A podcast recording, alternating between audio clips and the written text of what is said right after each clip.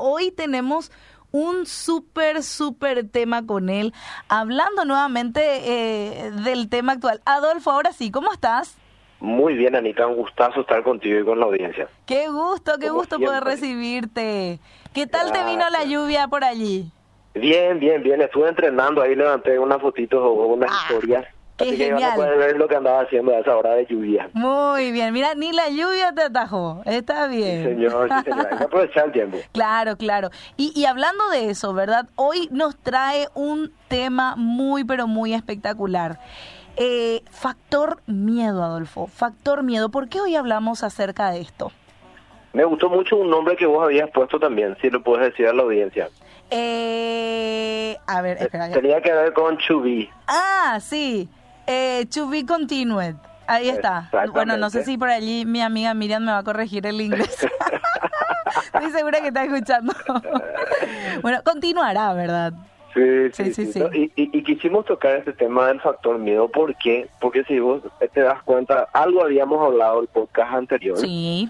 Pero una de las cosas que con este tema de la pandemia más psicosis trajo sobre la gente era el temor a que te afecte el coronavirus, o sigue siendo así, y te mueras. Sí. Entonces, la pregunta es, ¿por qué tanto miedo a la muerte? Ahora, yo decía la vez pasada, y te vas a acordar, Anita, que una cosa es decirlo para aquel que no conoce qué pasa después de que muere. Claro. La incertidumbre que eso causa, ¿verdad? Sí.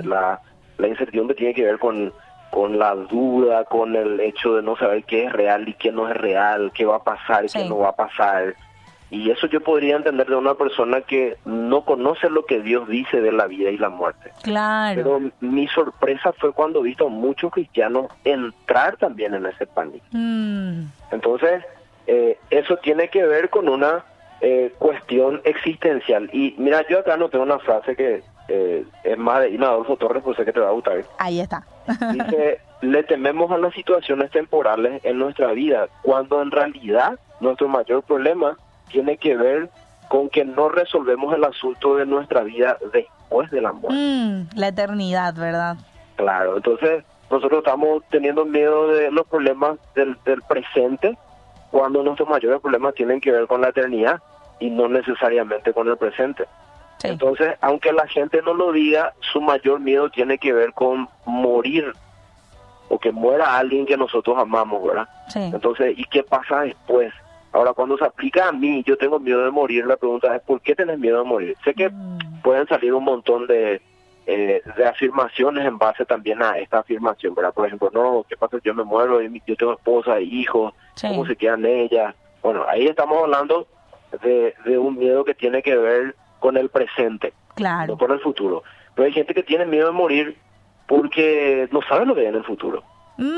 Sí, ¿verdad? Es así. Entonces, la incertidumbre. ¿Y por qué hay incertidumbre? Porque nosotros no tenemos asegurado el futuro. ¿Y por qué no tenemos asegurado el futuro?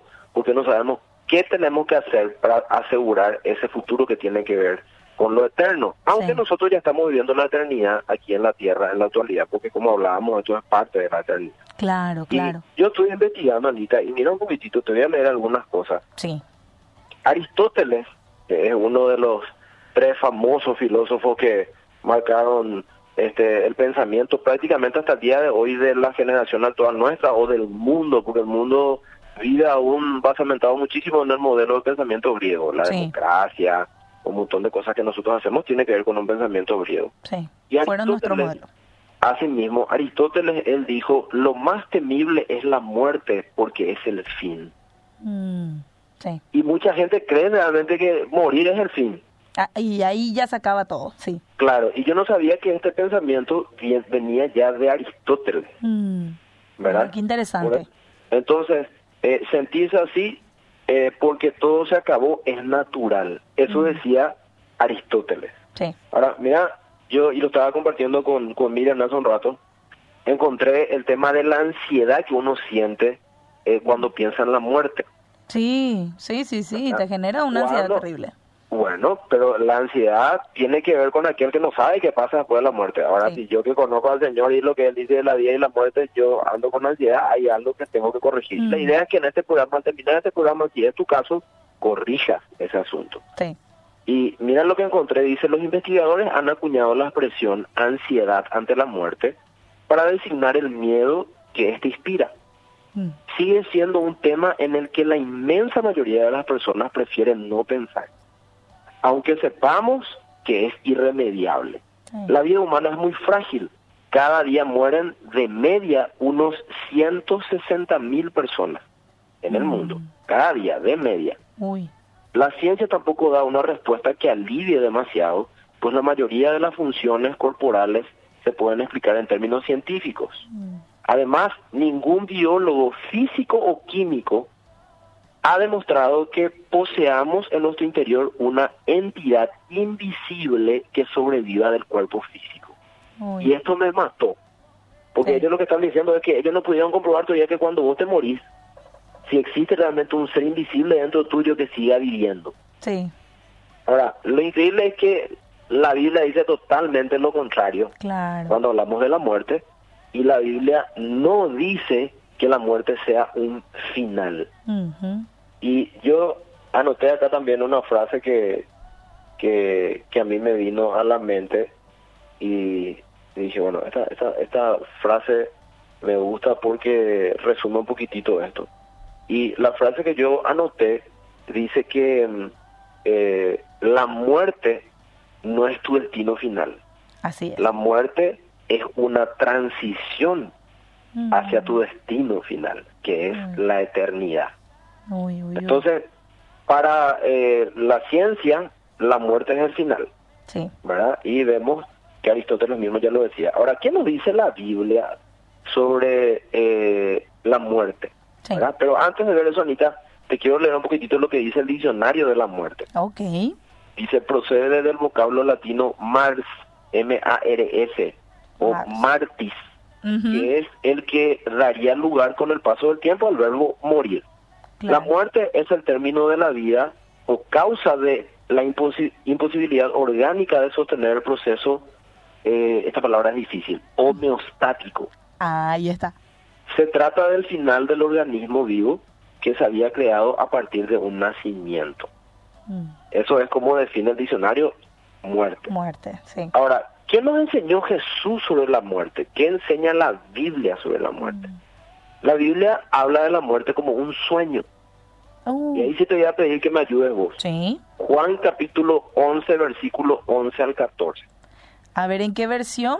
Y puedes leerla en la versión de la PDT. Si Juan. Juan 11, 11 al 14. Ya, aquí lo tenemos.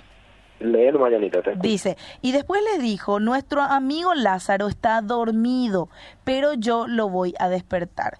Entonces sus seguidores le dijeron, Señor, si duerme es que va a sanar. Jesús estaba hablando de la muerte de Lázaro, pero ellos pensaron que estaba hablando del sueño natural. Entonces Jesús les dijo claramente, Lázaro está muerto.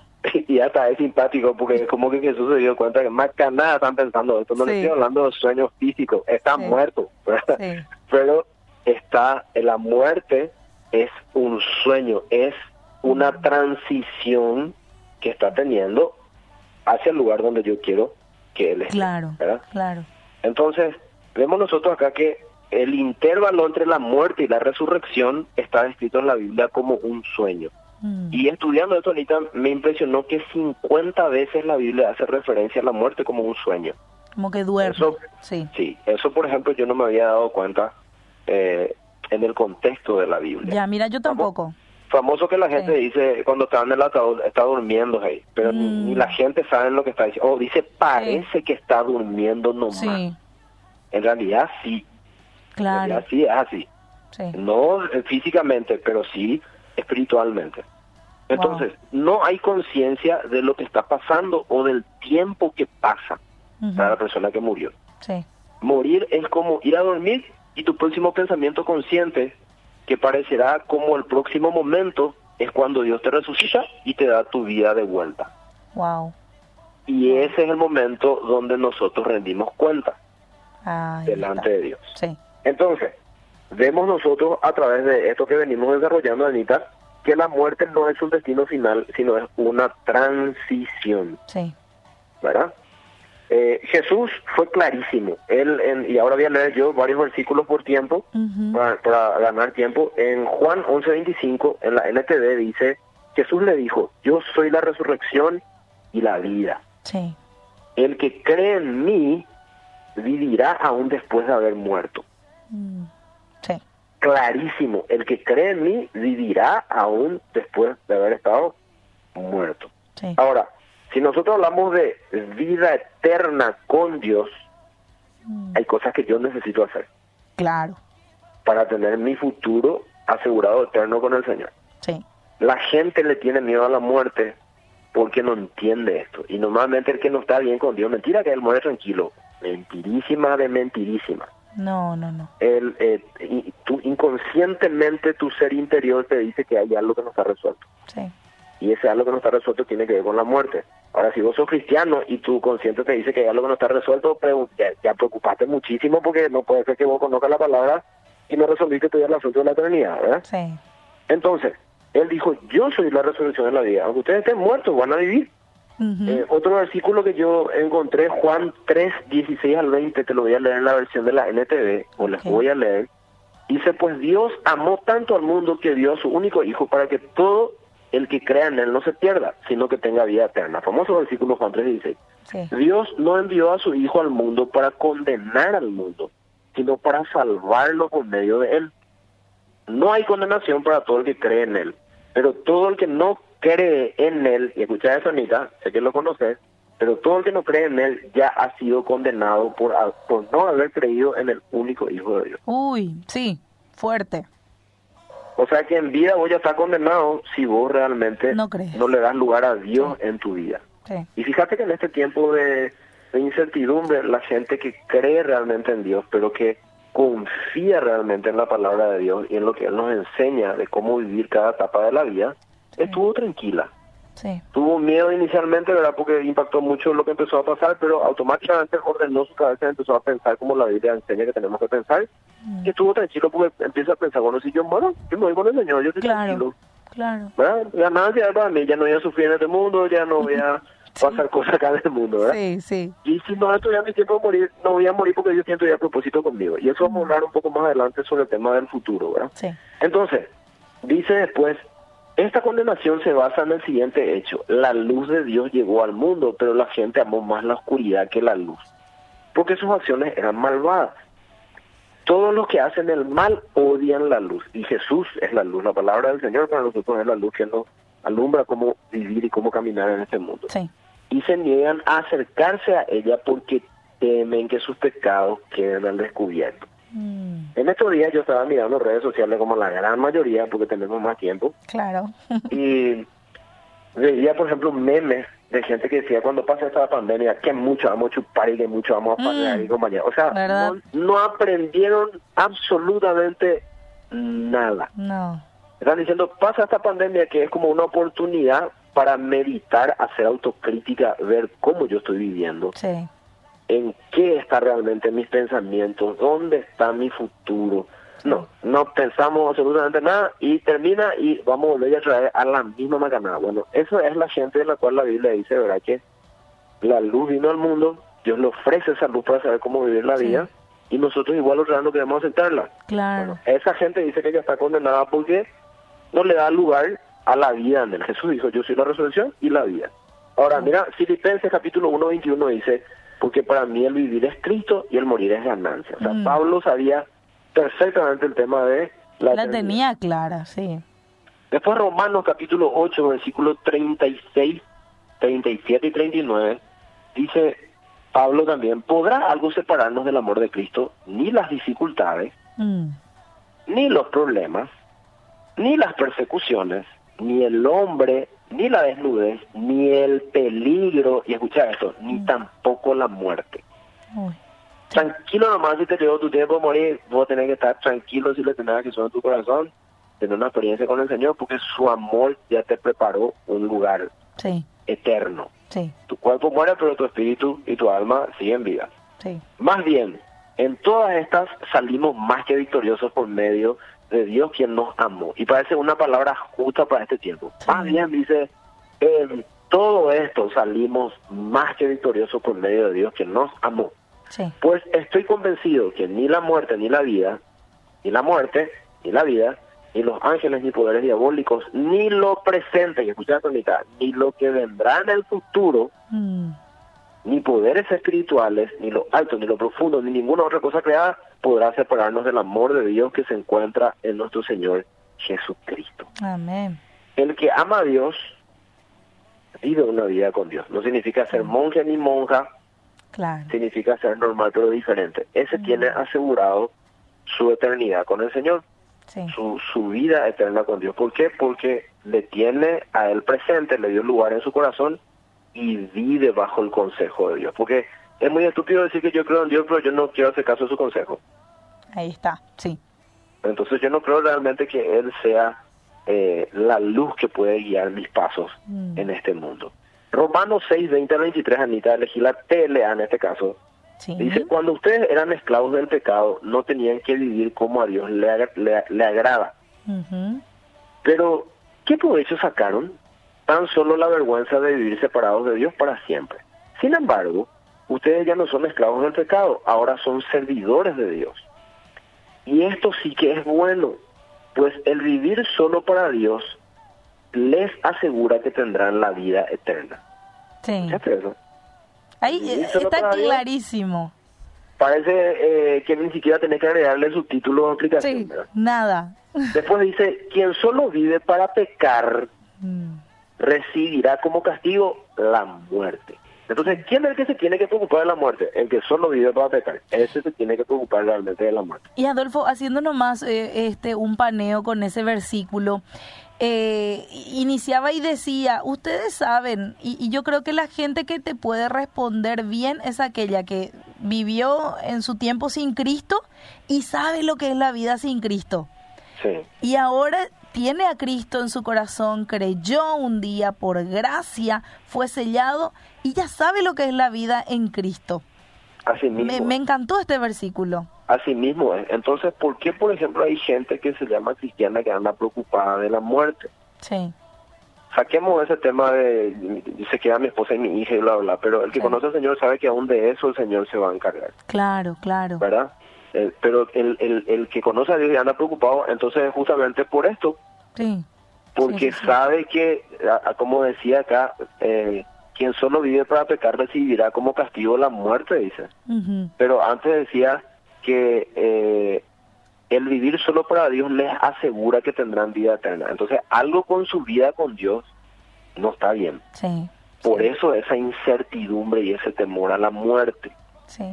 Entonces hay una cosa que tenemos que solucionar ahí. Termina diciendo después, pero Dios nos regala la vida eterna por medio de Cristo Jesús, nuestro Señor. Es un regalo. Sí, Señor, un gran regalazo. Entonces, otro versículo para ir cerrando esa parte y hablar un poquitito del futuro. ¿Qué es lo que piensa Dios sobre nosotros en cuanto al futuro? Acá ya nos está hablando de parte de lo que piensa Dios sobre nuestro futuro eterno. Uh-huh, sí. Él quiere que estemos con Él, ¿verdad? Y fíjate, Anita, estos versículos te van a encantar y sé que a la audiencia también. Segunda de Corintios 5, voy a leer el versículo 1, 3, 5, 9 y 10. Okay. Para los que por ahí están anotando, pues sé que siempre hay alguien que anota. Siempre. Dice, pues sabemos que, escucha bien esto, cuando se desarme esta carpa terrenal en la cual vivimos, es decir, cuando muramos y dejemos este cuerpo terrenal, tendremos una casa en el cielo, un cuerpo eterno hecho para nosotros por Dios mismo y no por manos humanas. Wow. Pues nos vestiremos con un cuerpo celestial, sí. No seremos espíritus sin cuerpo. Dios mismo nos ha preparado para esto, o sea que Dios originalmente nos preparó a nosotros para esto. Sí. El hombre nada más decidió vivir sin Dios y no acepta. Sí. Este regalo. Exacto. Y como garantía nos ha dado su Espíritu Santo. Todos sabemos que el Espíritu Santo es el que nos enseña el corazón de Dios y sus pensamientos.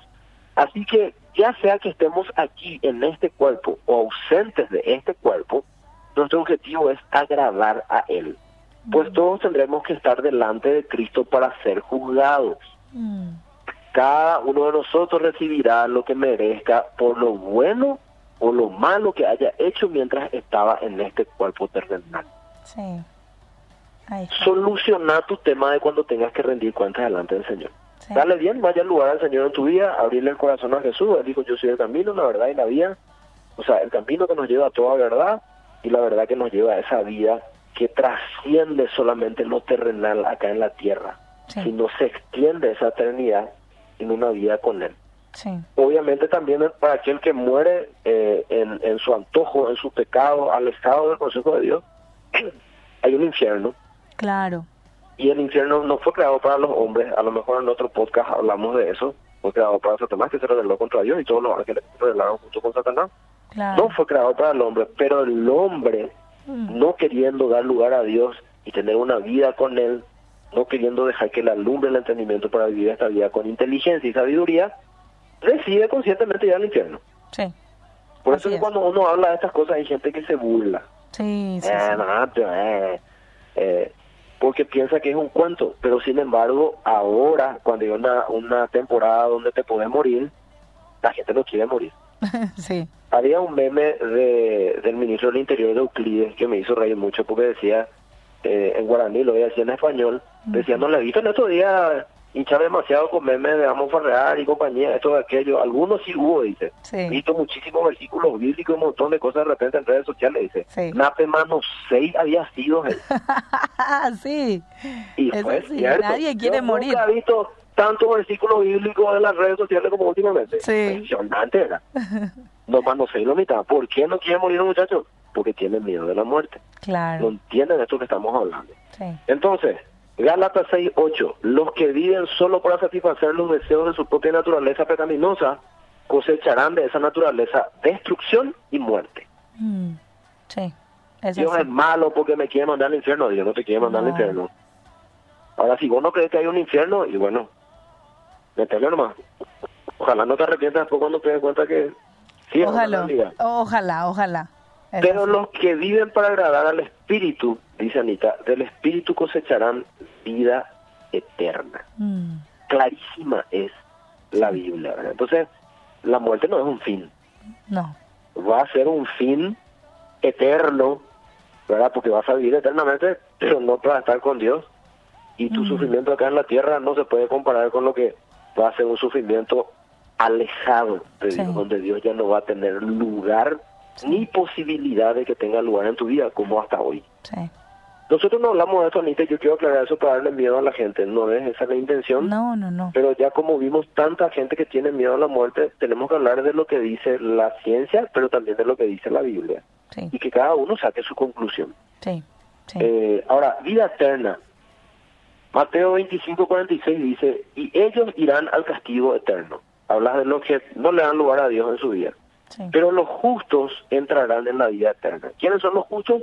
Aquellos que le abrieron el corazón al Señor y la obra preciosa de Jesús en la cruz por amor a nosotros, donde ya pagó por todos los pecados, su sangre nos limpia de todo pecado y por esa obra nosotros tenemos vida eterna. Es así. Juan 3:36 dice, los que creen en el Hijo de Dios tienen vida eterna. Ahora, este creer, Anita, no tiene que ver con yo creo en Dios. Sí, de conocimiento. Tiene que vivir, exactamente, tiene que vivir con vivir, tiene que ver con vivir lo que crees. Sí. No es yo creo en Dios y me voy al cielo, no funciona así. Sí. Tenés que vivir lo que crees, si no, lo mismo que yo diga, no sé, digo, yo escuchaba este ejemplo, ¿verdad? Yo le conozco a Kerem, ¿verdad? Le conozco, dice la gente, ¿verdad? Le escucha, le conoce de Kerem, sabe, o mejor te doy otro ejemplo, ¿verdad? Cristóbal Colón, sabe la gente que existió Cristóbal Colón, digo bien, pero pero vos estuviste ahí, le conoces, tenés una relación diaria con Cristóbal Colón y no, ¿verdad? Entonces es diferente conocer a realmente tener esa relación directa, ¿verdad? Claro, porque creer, todo el mundo cree en algo. Sí. Pero tener una experiencia con la persona que decís creer, eso marca la diferencia. Sí.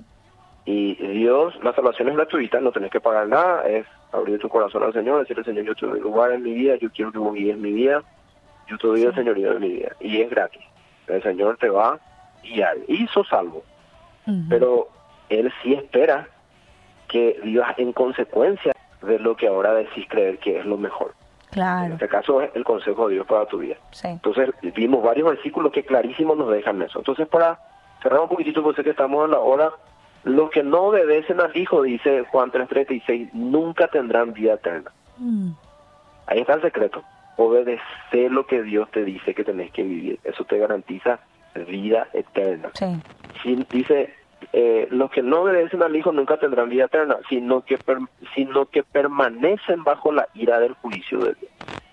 Y Salmo 23:4 es un salmo muy adecuado a esta temporada. Mm. Aunque ande en valle de sombra de muerte, no temeré mal alguno, porque tú estarás conmigo. Sí.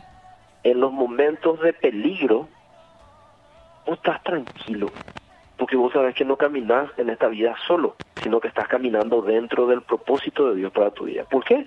Porque estás caminando en obediencia a Él. Entonces, sí, vos estás en el centro de la voluntad de Dios para tu vida. Si te morís, era porque era el momento de Dios. Sí. Si no, no te va a pasar nada, sí, porque Dios camina contigo. Mm. Es como aquella vez los discípulos que estaban en la barca y se levantó la tempestad esa y se desesperaron todos y le dijeron al Señor, Señor, no te importa que muramos, porque Él estaba durmiendo. Y una tempestad enorme se levantó ahí, entraba todo el agua en la barca, y ellos pensaban que se iban a morir. Y Jesús se levanta y calma la tempestad. Sí. Y le dice, ay, hombre de poca fe. O sea, no entendieron todavía ustedes el asunto de la muerte. Uh-huh. ¿Cómo que yo estoy con ustedes en la barca y ustedes se van a morir? Sí. Así de sencillo, ¿verdad? Sí. Entonces, Anita, yo sé que nos pasamos un poquitito, tengo dos versículos más que leer. No sé, sí, si hay algún mensaje que tenga y cerramos con esos versículos. La gente estuvo escribiendo y dice, bendecida noche para ustedes ahí en la radio, yo les estoy escuchando desde Thompson, Upane.